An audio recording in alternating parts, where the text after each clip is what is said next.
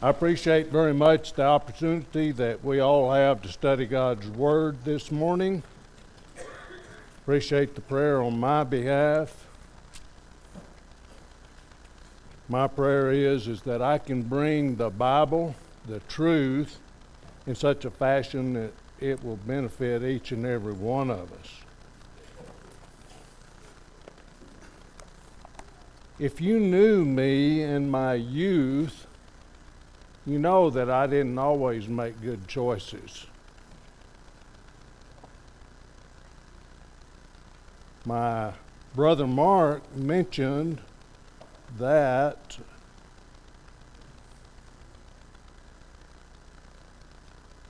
excuse me, I'll get it going. He mentioned that if my acquaintances mistook Mark and I and called him Lyle in the present, he was good with that. But if it was someone from my way past, he wondered about it because I did not make good choices in my youth. And it's not this morning that I want to discuss whether God's going to win over Satan. That's already established. It's not established in my heart, it's not established in your heart. It may be at this minute, it may be on this day that we do serve God. But we need to make sure that we continue to serve God. And it is that we are given the tools to accomplish this. We can be successful in gaining that heavenly reward. We can serve God and Jesus as we're supposed to if we spend our time in prayer and we put our focus on the Bible. And so it's no question who's going to win between God and Satan in the big picture. The question is what am I doing with this? Genesis 1 and 1, God is supreme. There is no question. And I know there's no one here that doubts that God is supreme. He existed before anything else did. Genesis 1 and 1. In the beginning, God created the heavens and the earth. There is great things on this earth. He created all the animals. He created man, men and women. He created it all.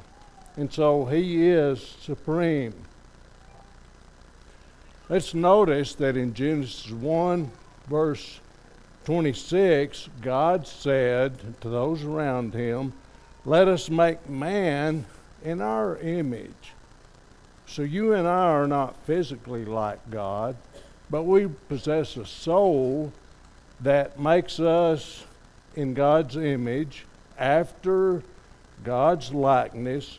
Let them have dominion over the fish of the sea, over the birds of the air, over the cattle, and over all the earth, and every creeping thing that creeps on the earth. You and I are blessed.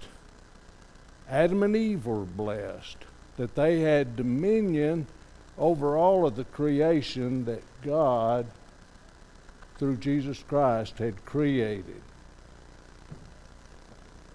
We have the tools to make this work, as I said. 2 Corinthians 10, verses 3 through 5.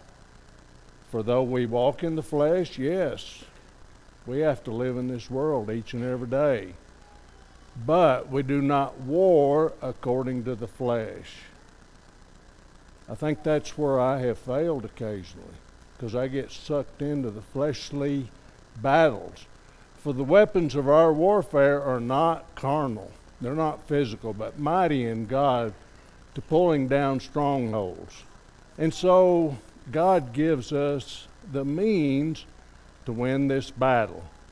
Casting down arguments and every high thing that exalts itself against the knowledge of God. Now beware. In the world about us, there are many things that are against the knowledge of God. Let's don't be sucked in by that. And it is our challenge to bring every thought into the captivity into obedience of Christ. If we obey, obey Christ, we're fulfilling God's will for us. The only true success is to serve God in Jesus Christ. 1 Corinthians 1, verses 18 through 20. There's godly wisdom offered to us in the Bible. Let's use it.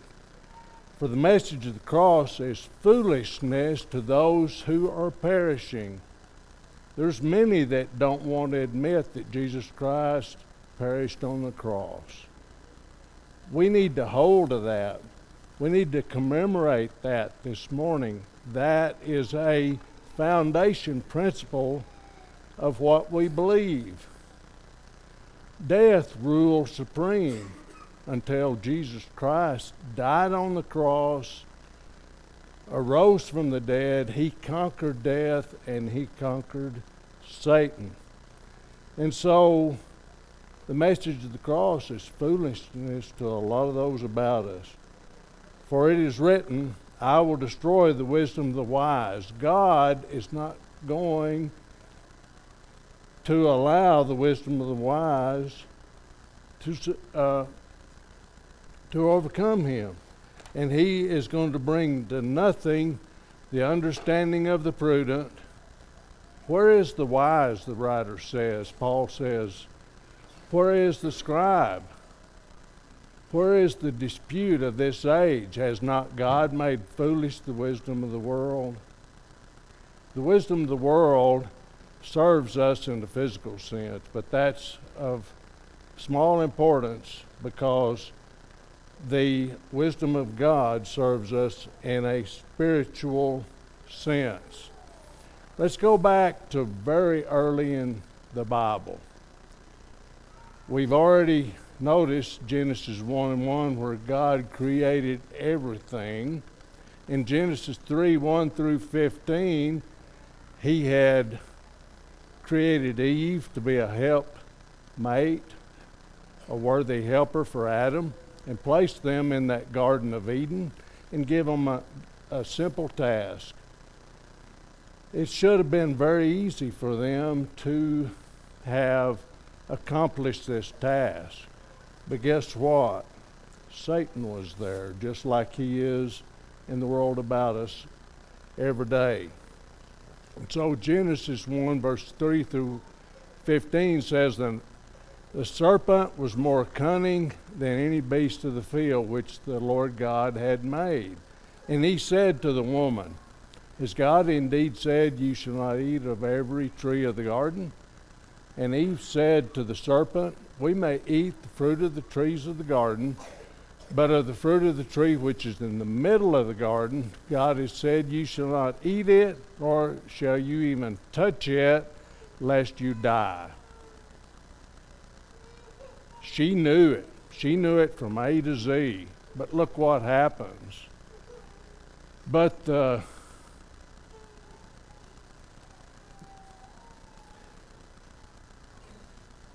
but of the tree which is in the midst of the garden, God has said, You shall not eat it, and you shall not touch it, unless you die. For God knows in the day you eat it, your eyes shall be open, and you will be, like God, knowing good and evil.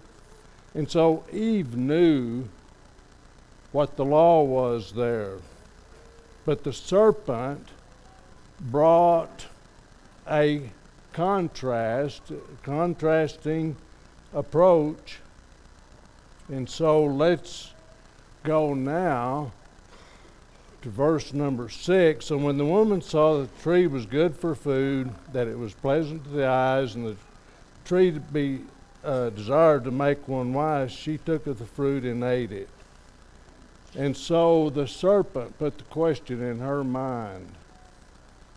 He challenged her, and she fell for this challenge that Satan presented to, to her. And so she saw that it was good for food, pleasant to the eyes, a tree to be desired to make one wise.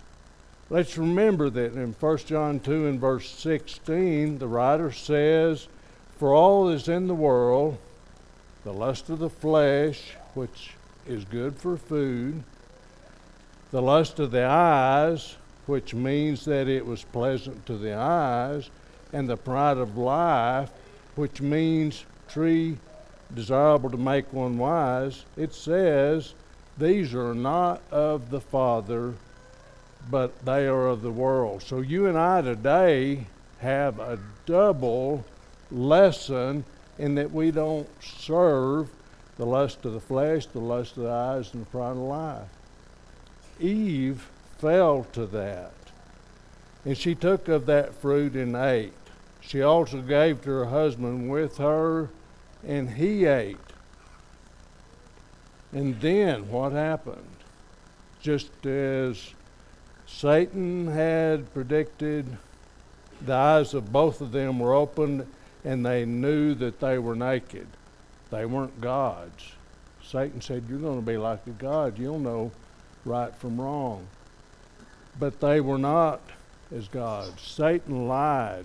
Satan tempted them with untruth. And so they're naked. They sewed fig leaves together and made themselves coverings. What happened next? They had to own it. And they heard the sound of the Lord God walking in the garden in the cool of the day, and Adam and his wife hid themselves from the presence of the Lord God among the trees of the garden.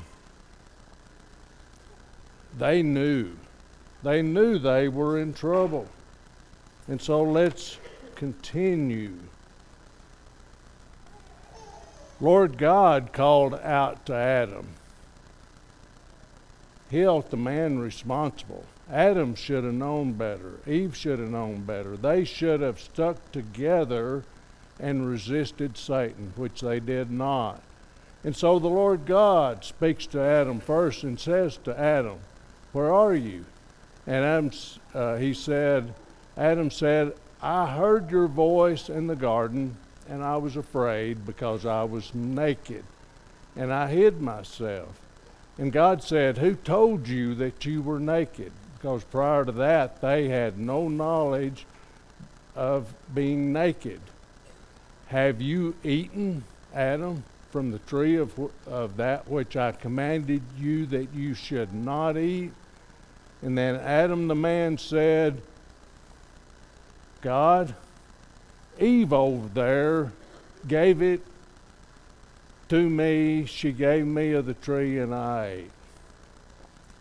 That's human nature. We want to blame somebody else. Adam blamed Eve. He wanted to pass the buck. Did God allow that?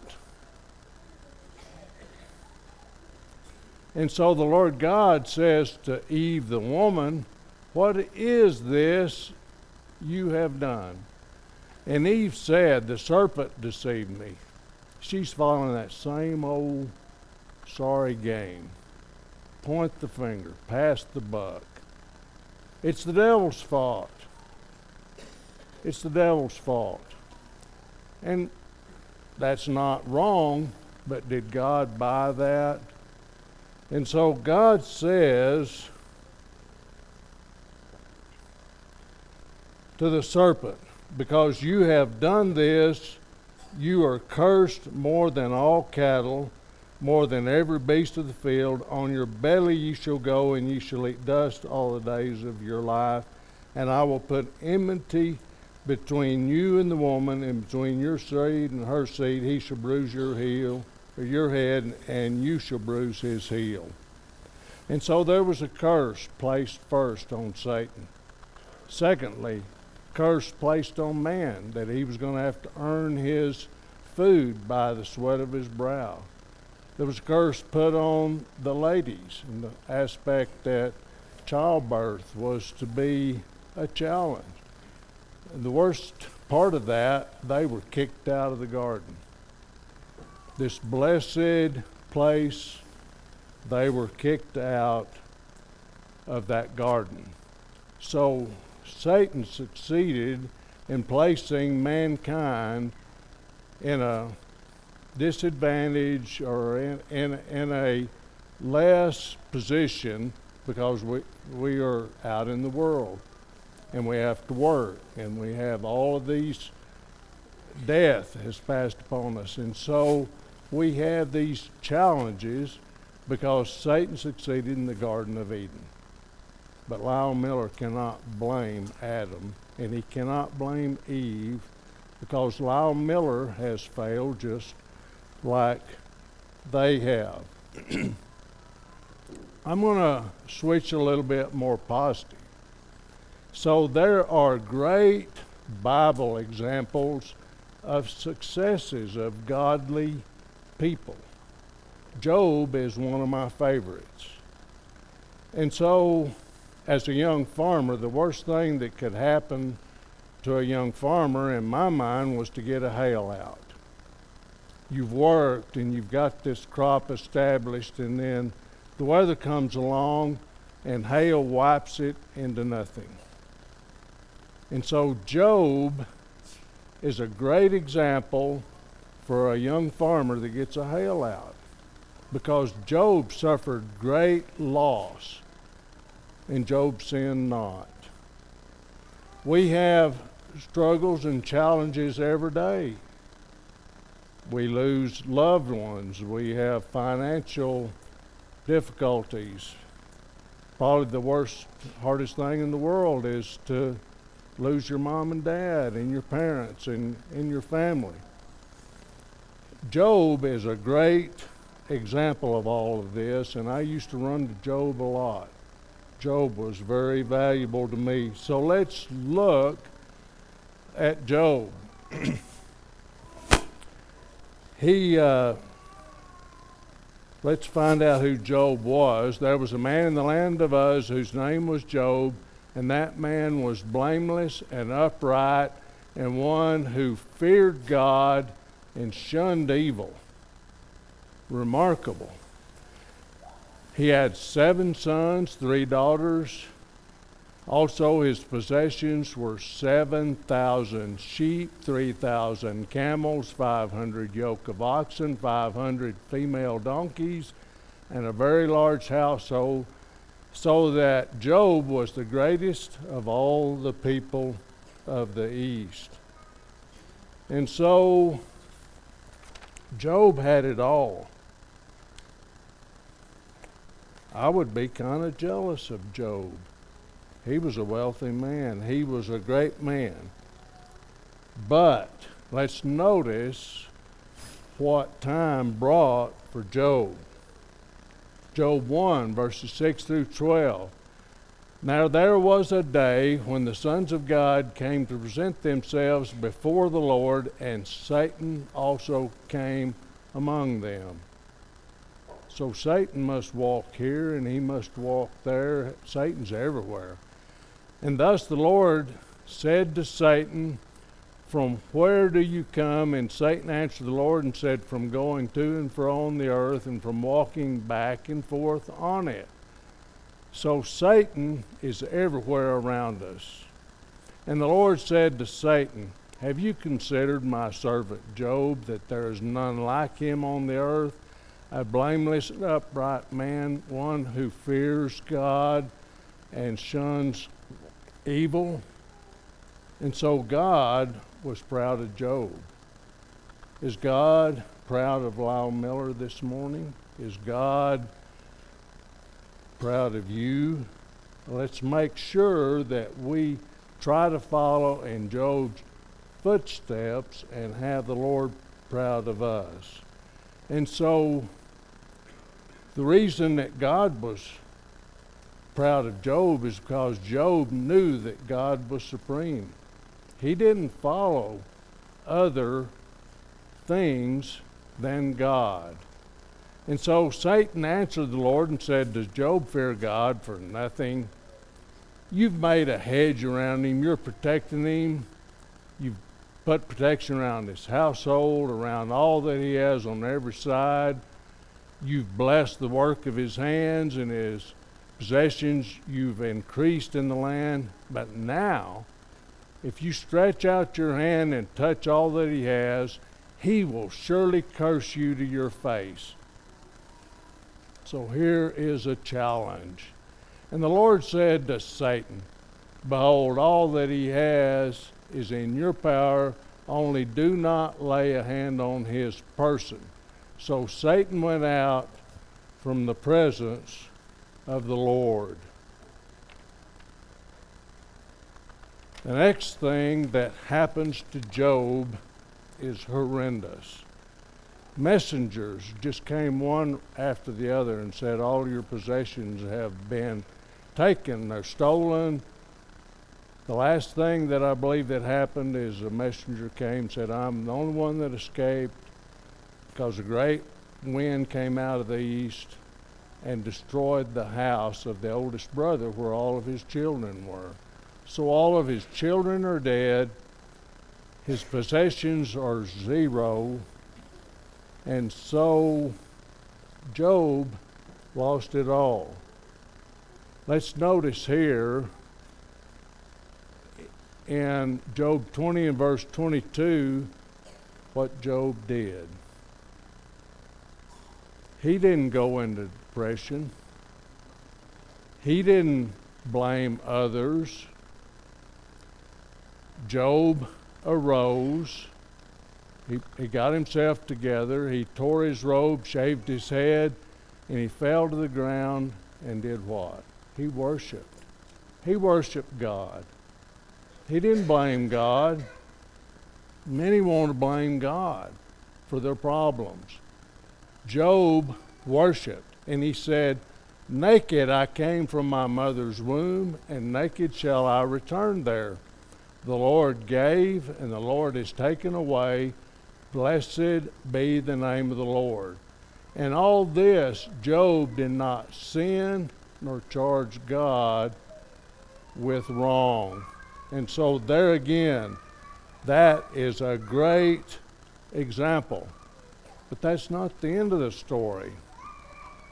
So, again, the sons of God come to present themselves before the Lord, and Satan comes along and presents himself. And God again says, Where you come from, Satan? And Satan answered the Lord and said, I'm coming from to and fro on the earth and walking back and forth on it. And again, the Lord says to Satan, Have you considered my servant Job? That there is none like him on the earth, a blameless and upright man, one who fears God and shuns evil. And still he holds fast to his integrity, although you incited me against him to destroy him without cause. So Satan answers the Lord and said, Skin for skin, yea, all that a man hath, has, he will give for his life. So you've protected his life, God, but you stretch out your hand now and touch his bone and his flesh, and he will surely curse you to your face. And the Lord said to Satan, Behold, he is in your hand, but spare his life. So Satan went out from the presence of the Lord and struck Job with painful boils from the sole of his foot to the crown of his head. And Job took for himself a potsherd with which he scraped himself while he sat in the midst of the ashes. And then Job's wife says to him, Do you still hold fast your integrity? Curse God and die. She was no help. Curse God and die. But Job resists this and says to his wife, You speak as one of the foolish women speaks. Shall we indeed accept good from God, and shall we, shall we not accept adversity? And all this Job did not sin with his lips. A great example for, for a young Lyle Miller to not sin to resist adversity, to use God in overcoming all adversity. It's said that the hardest thing to do is to keep your mouth shut. Don't sin with your lips. And Job did not sin with his lips. I don't think that he sinned with his heart because I think if he had had something on his heart, it would have come out of his mouth. And so Job is a great example. I don't want to just end here with Job because he is more than just a, a devil resistor. He embraced God. Job 9 1 through 3. Job answered and said, Truly I know it is so, but how can a man be righteous before God? If one wished to, contend with him, he could not answer him one out of a thousand. And so, through Job's relationship with God, which it was close, Job begins to maybe show a little bit of pride and that I am overcoming Satan and I'm winning. And God says, I want to ask you some questions. And I think God asked him some 40 questions. He wanted to know where Job was when the uh, world was created. Job could not answer those questions. And so Job is humbled. I don't know that pride got a hold of Job, but he lost some of his humility and his relationship with God. God put him in his place. And so this is after God has shown him really how ignorant he was compared to God he says, How is it that a man can be righteous before God? That's impossible without the blood of Jesus Christ. And he says, when God asks questions, it's hard to answer one out of a thousand. He continues this.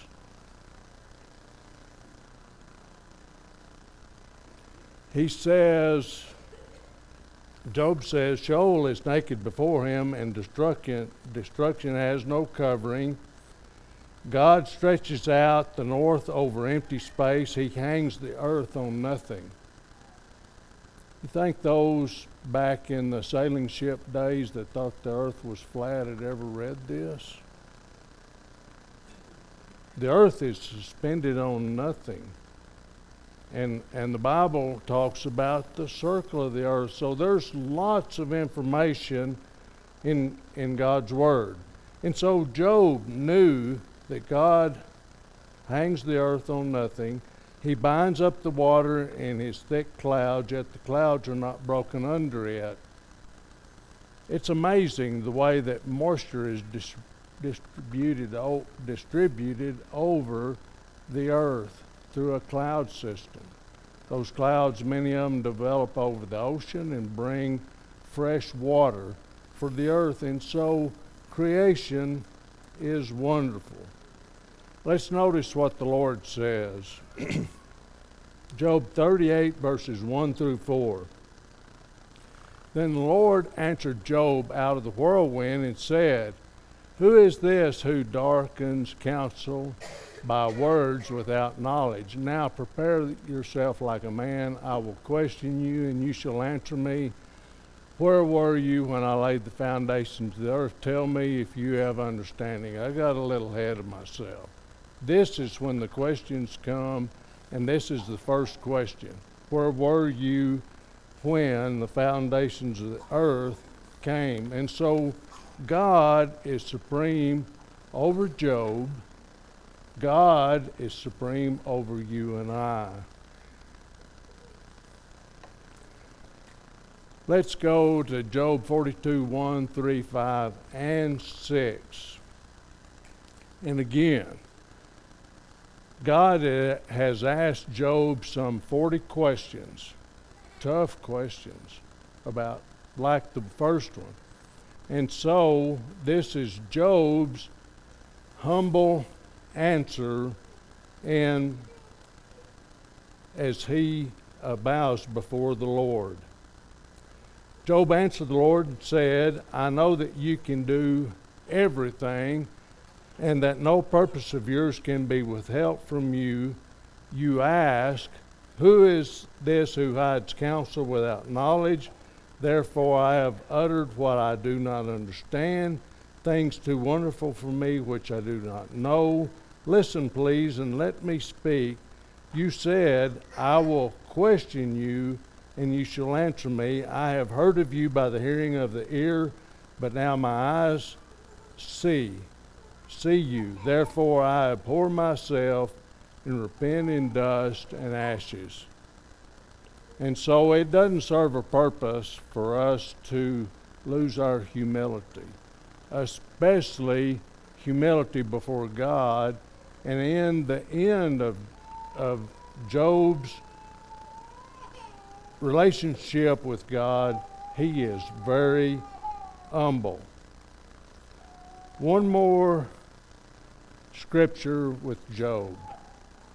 Now, Job's friends have deducted with themselves that all this evil cannot have befallen Job if he wasn't something's wrong. He's a bad guy. This kind of stuff don't happen to a good man. And so God forces his three friends that had accused him of doing wrong of coming and asking for forgiveness. And Job did forgive them. So Job 42:10 verses 12 through 13 and the Lord restored Job's losses when he prayed for his friends. He forgave them. He didn't hold a thing against them. He followed the Lord's instruction to the letter.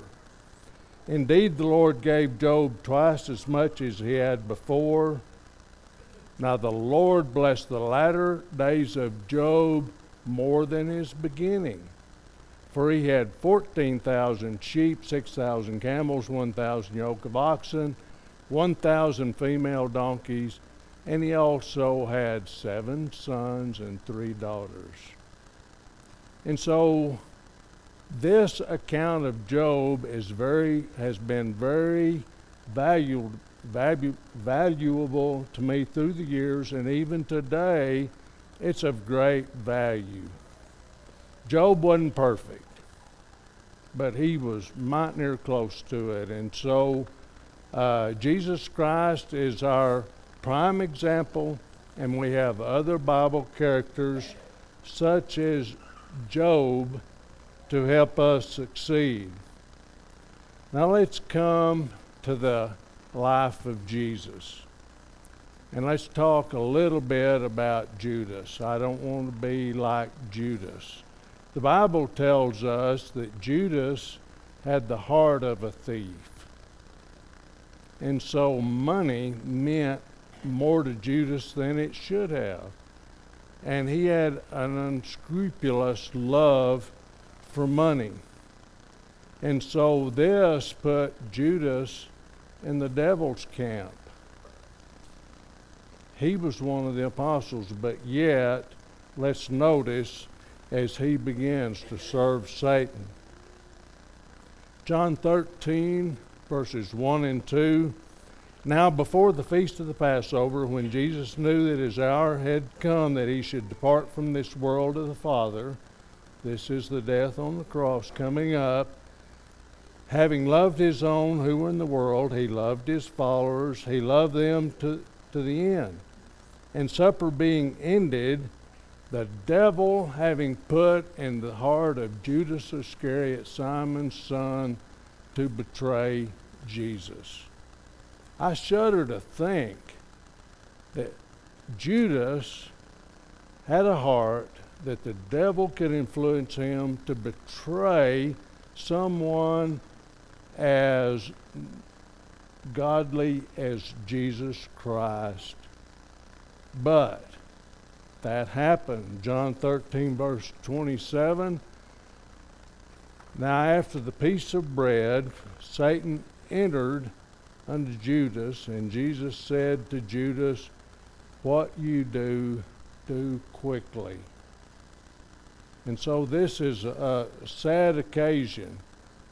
It's a sad occasion for Jesus Christ and for us to consider what took place with Judas that caused him to serve Satan rather Jesus Christ.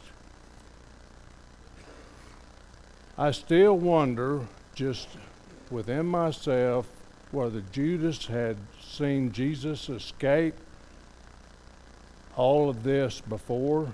You know, he could just disappear out of the crowd, and those that were seeking to kill him couldn't find him. I don't know what Judas was thinking, but the end result is very bad because Judas was not thinking like a Christian.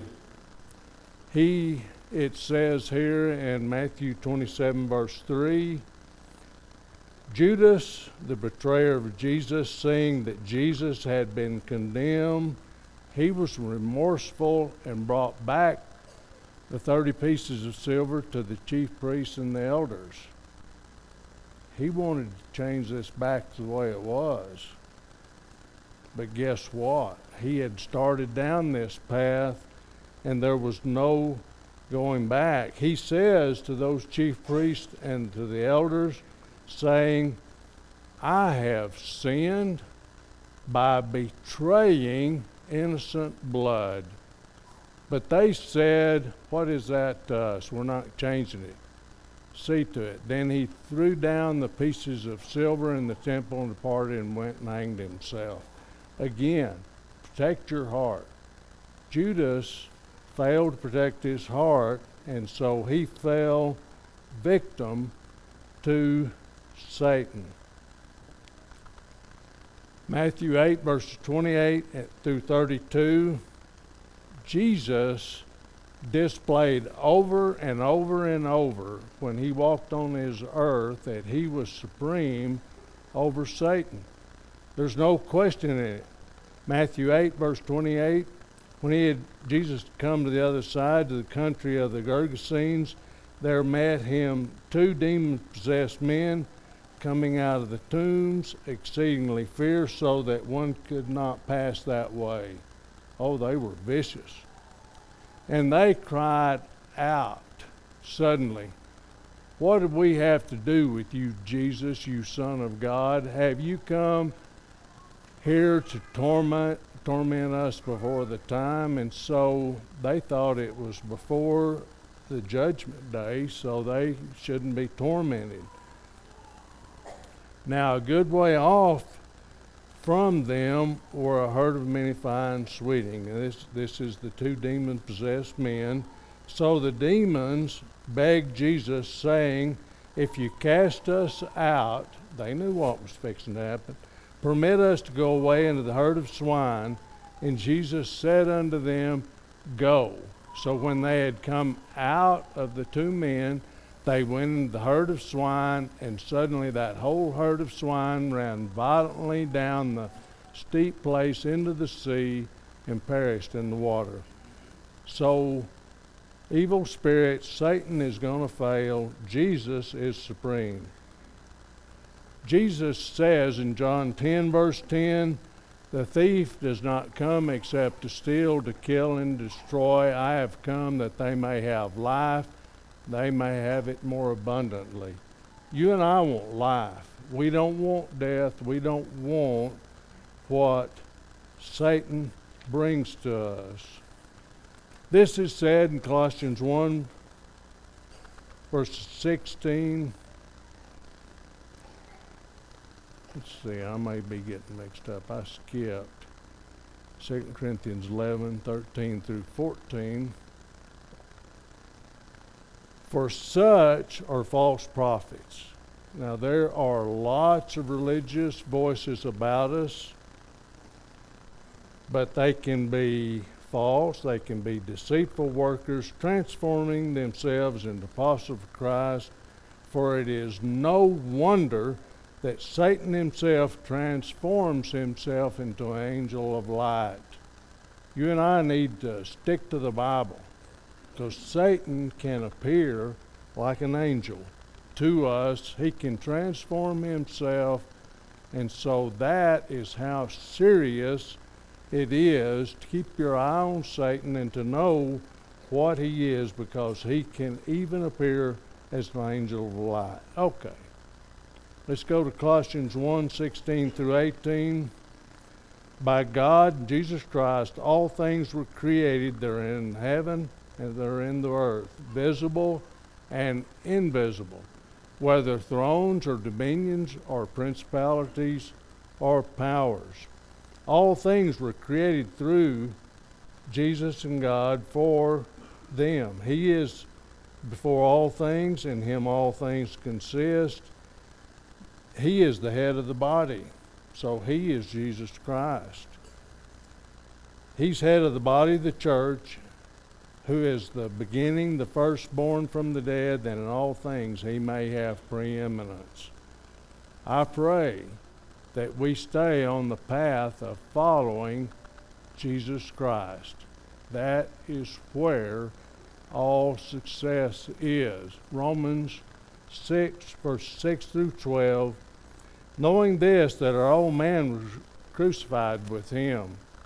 When we obeyed in baptism, that old person that we were needs, was crucified that the body of sin might be done away with, that we should no longer be slaves of sin.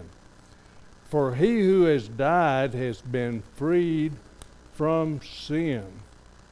Now, we died in Christ. We believe that we shall also live with Christ, knowing that Christ, having been raised from the dead, dies no more. Death no longer has dominion over Jesus Christ. For the death that he died on that cross, he died to sin once for all, but he lives to God. Likewise, ye also reckon yourselves to be dead unto sin, but alive to God in Christ Jesus our Lord. Therefore, do not let sin reign in your mortal body that you should obey it in the lust. That is my challenge today. That is your challenge. Let's stay away from sin. Ephesians 6 10, verse 18, as we wind up. Finally, my brethren, the writer says, Be strong in the Lord and the power of his might. Put on the whole armor of God. Don't leave any of it on the rack. Don't leave any of it. Put it all on, the whole armor of God, that you may be able to stand against the tricks of the devil, the wiles of the devil. For we do not wrestle against flesh and blood, but against principalities, against powers, against rulers of the darkness of this age, against spiritual hosts of wickedness in the heavenly places. Therefore, take up the whole armor of God that ye may be able to withstand the evil day, and having done all to stand, stand therefore, having girded your waist with truth, having put on the breastplate of righteousness have your feet shod with the preparation of the gospel of peace. Above all, taking the shield of faith with you, and you will be able to quench all the fiery darts of the wicked. Fiery darts are the devil's tricks. Take the helmet of salvation, the sword of the Spirit, which is the Word of God, praying always with all prayer and supplication in the Spirit being watchful to this end with all perseverance and supplication of the saints. So we have the formula for su- success. 1 Peter 5 and 8 Be sober, be vigilant, because your adversary, the devil, walks about like a roaring lion, seeking whom he may devour. He's not a lamb. He, he walks, the devil's a lion, seeking whom he may devour. The devil's in the jungle eat when they want to eat and they eat what they want to eat. So resist him steadfast in the faith, knowing that the same sufferings are experienced by your brotherhood in the world. Satan just doesn't pick on me, he picks on us all. My afflictions and your afflictions, we all have the same afflictions. James 4, verses 6 through 8. God gives more grace, therefore, he says, God resists the proud but gives grace to the humble. When Job began to use, lose his humility, God showed him that he needed to be humble. Therefore, submit to God, resist the devil, and he will flee from you. I love that promise. If I'll resist Satan, he'll flee. He don't want to hang around. And so let's re- resist the devil. Draw near to God, and God will draw near to you. Cleanse your hands, you sinners. Purify your hearts, you double minded. And so we do have the keys for godly success. Last slide, Revelations 20 and verse 10. Let's don't say stay in Satan's camp because this is said and prophesied. This is true. The devil who deceived his followers was cast in the lake of fire and brimstone where the beast and the prophet are. The devil and his followers are going to suffer tremendously. They will be tormented day and night forever and ever. So heaven is a wonderful place, but Hades is the opposite. It's forever and ever, and it's torment forever and ever. Joshua 24 and verse 15. Let's stick with Joshua as, as an example. He says there in chapter 24, verse 15, if it seem evil to you to serve the Lord, you better check things out.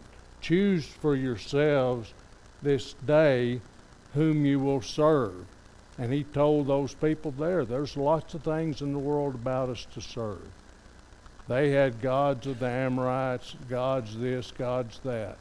But he said, you better pay attention. He says, but as for me and my house, we will serve the Lord. You and I need to be on this page of serving the Lord and taking all with us that we can on this path to heaven. This morning, I appreciate your kind attention very much. We'd like to offer the Lord's invitation. If you're here and subject to gospel call and would like to be baptized for the remission of your sins and join this family of God, we would invite you to come if the prayers of the of church would be of benefit to you, please come as we stand and sing.